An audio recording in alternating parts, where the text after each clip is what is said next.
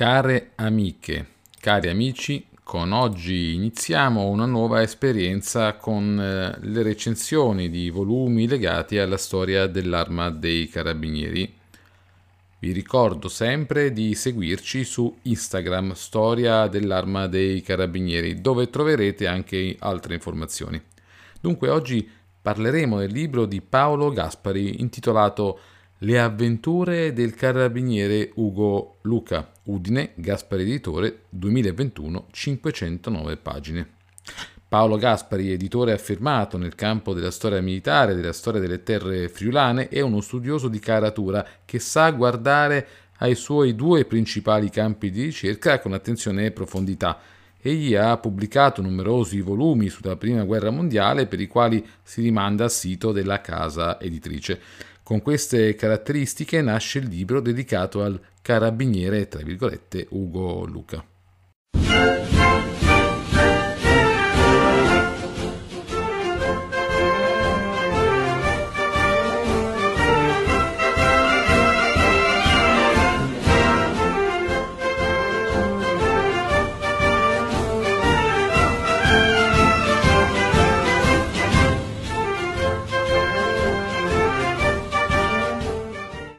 Paolo Gaspari, Le avventure del carabiniere Ugo Luca, Udine, Gaspari Editore 2021, 509 pagine, 29 euro. Il volume porta alla presentazione del generale Franco Pischedda, direttore del Museo Storico dell'Arma dei Carabinieri. Proprio Pischedda sottolinea come Gaspari, e cito, è riuscito a mettere a fuoco tutta la complessa figura del carabiniere Ugo Luca, che altrimenti sarebbe rimasto un ufficiale, noto sì per alcuni episodi, ma non per la sua straordinaria e poliedrica personalità alla quale tutti dobbiamo qualcosa e che le giovani leve devono guardare come esempio concreto per trarne ammaestramento d'elevazione morale. Così il generale Pischedda. Nella prefazione invece Gianni Oliva si complimenta con l'autore che ha saputo, e qui citiamo ancora, scoprire dal nulla una vicenda così emblematica e ricostruirla con la sua sperimentata competenza di storico e un plauso quindi alla sua scrittura insieme documentata e fluida. E in effetti è un ulteriore titolo di merito quello dell'autore che è riuscito a mantenere il testo ben organizzato e con un'attenzione alla narrazione delle vicende del protagonista, ma senza cadere nella pedanteria e nella tortuosità di un linguaggio che penalizza molti lavori di storia.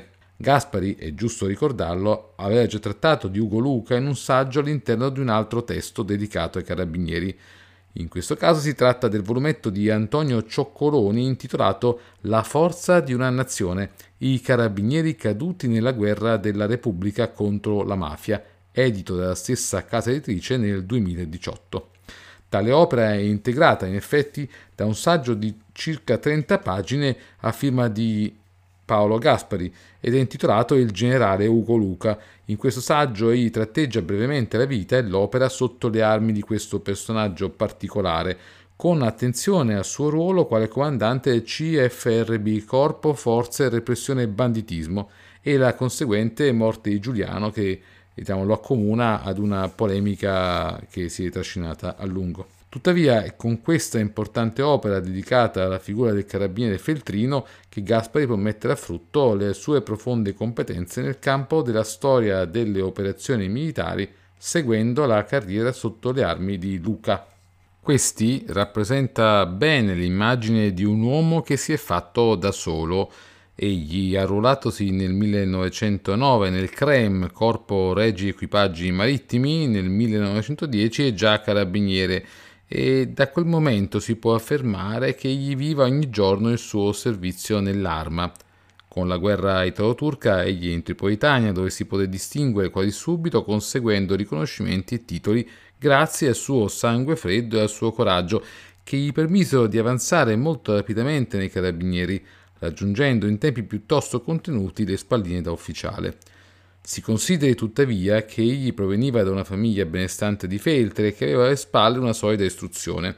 Anche questo, insieme ai suoi indiscutibili atti di valore e una non comune capacità di saper gestire rapidamente e con acume le situazioni più intricate, scusate, gli consentì di proseguire una carriera di tutto rispetto, senza passare da una formazione militare più strutturata come quella fornita nella scuola militare di Modena, all'epoca principalmente eh, adatta all'accesso alle carriere di ufficiali di fanteria e cavalleria, e poi dalla scuola di guerra che ammise gli ufficiali dei carabinieri reali solo a partire dalla metà degli anni venti.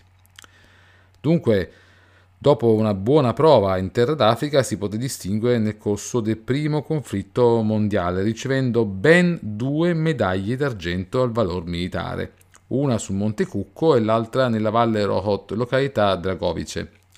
Catturato dopo un'azione temeraria, passò un anno di prigionia prima di poter ritornare in Italia, guerra ormai terminata. Ma di dire a poco fu destinato nella zona di Smirne con distaccamento italiano che controllava quella fascia del territorio, distinguendosi per capacità non comuni in un momento molto complesso della storia di quel territorio. Rientrato in Italia dal 25 al 27 chiese l'impiego a Rodi, all'epoca nel dodecanneso italiano, dove svolse fondamentalmente servizio d'istituto.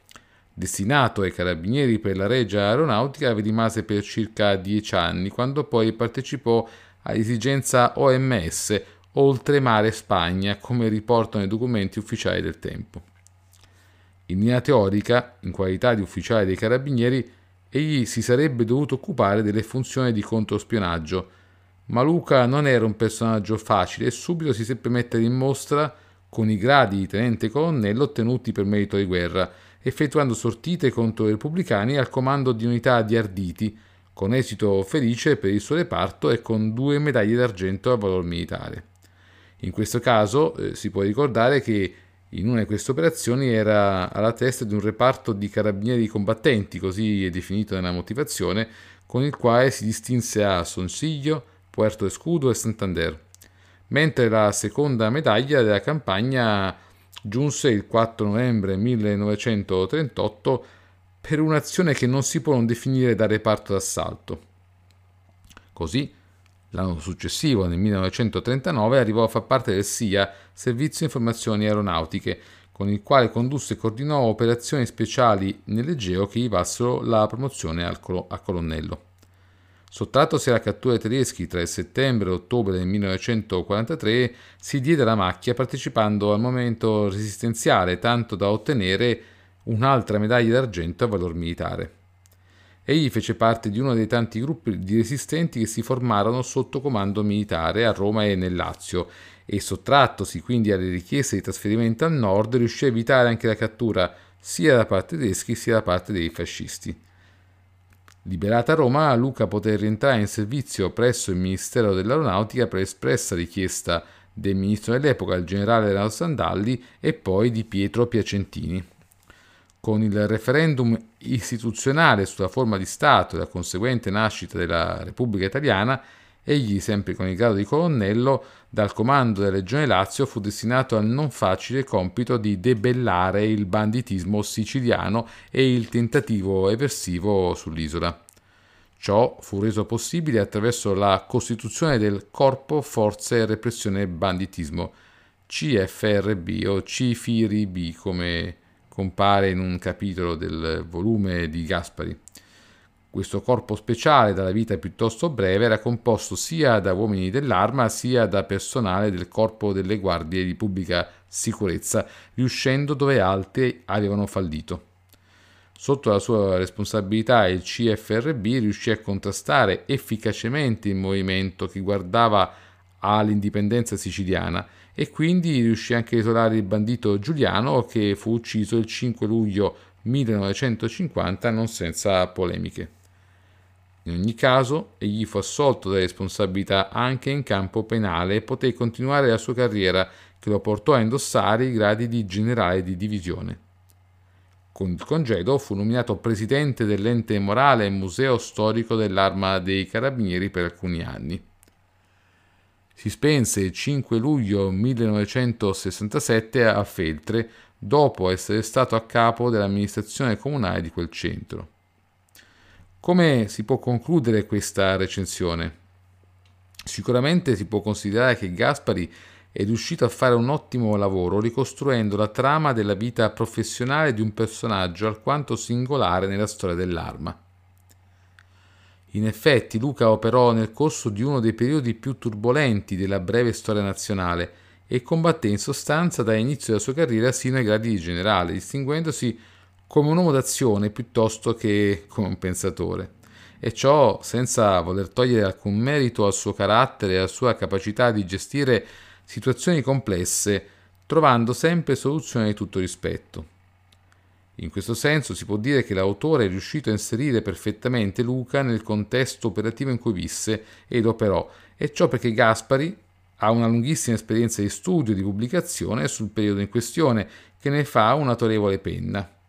Per quanto riguarda Luca, per concludere, si può ricordare che egli, come carabiniere, si poté distinguere nel corso della sua lunga e non comune carriera, ricevendo complessivamente 5 medaglie d'argento a valor militare, due di bronzo, una croce di guerra sempre a valor militare, oltre ad altri riconoscimenti. Dunque, abbiamo trattato brevemente questo volume speranzosi di avervi offerto una nuova iniziativa in grado di incuriosirvi e perché no di spingervi anche a comprare un volume da leggere nelle prossime settimane. Nel terminare vi ricordo i volumi citati, Paolo Gaspari, Le avventure del carabiniere Ugo Luca, Udine, Gaspari Editore 2021, 509 pagine, 29 euro. E anche Antonio Cioccoloni, La forza di una nazione, i carabinieri caduti nella guerra della Repubblica contro la mafia, Udine 2018, Gaspari Editore, 110 pagine, 14,50 euro. Eccoci quindi giunti alla fine della recensione. Abbiamo provato ad aggiungere qualcosa di nuovo nel panorama della storia dell'arma, le recensioni di volumi che a nostro parere possono avere un certo interesse. Continuiamo quindi col podcast Storia dei Carabinieri. Nella prossima puntata ascolterete un nuovo episodio della seconda stagione. Cosa pensate di questo tentativo di presentarvi una recensione vi è piaciuto? Fatecelo sapere per favore. Entrate nel canale Telegram per partecipare e seguire la programmazione, ricevendo qualche informazione in più sui principali avvenimenti della storia dell'arma, secondo una modalità di ricordare ciò che accadde giorno per giorno nel corso dei oltre 200 anni di storia dei carabinieri. Vi invito a continuare a seguire il blog reperibile sul sito ipoteses.org e a entrare a far parte di questa community presente sul canale Telegram. Grazie a tutte, grazie a tutti, a presto.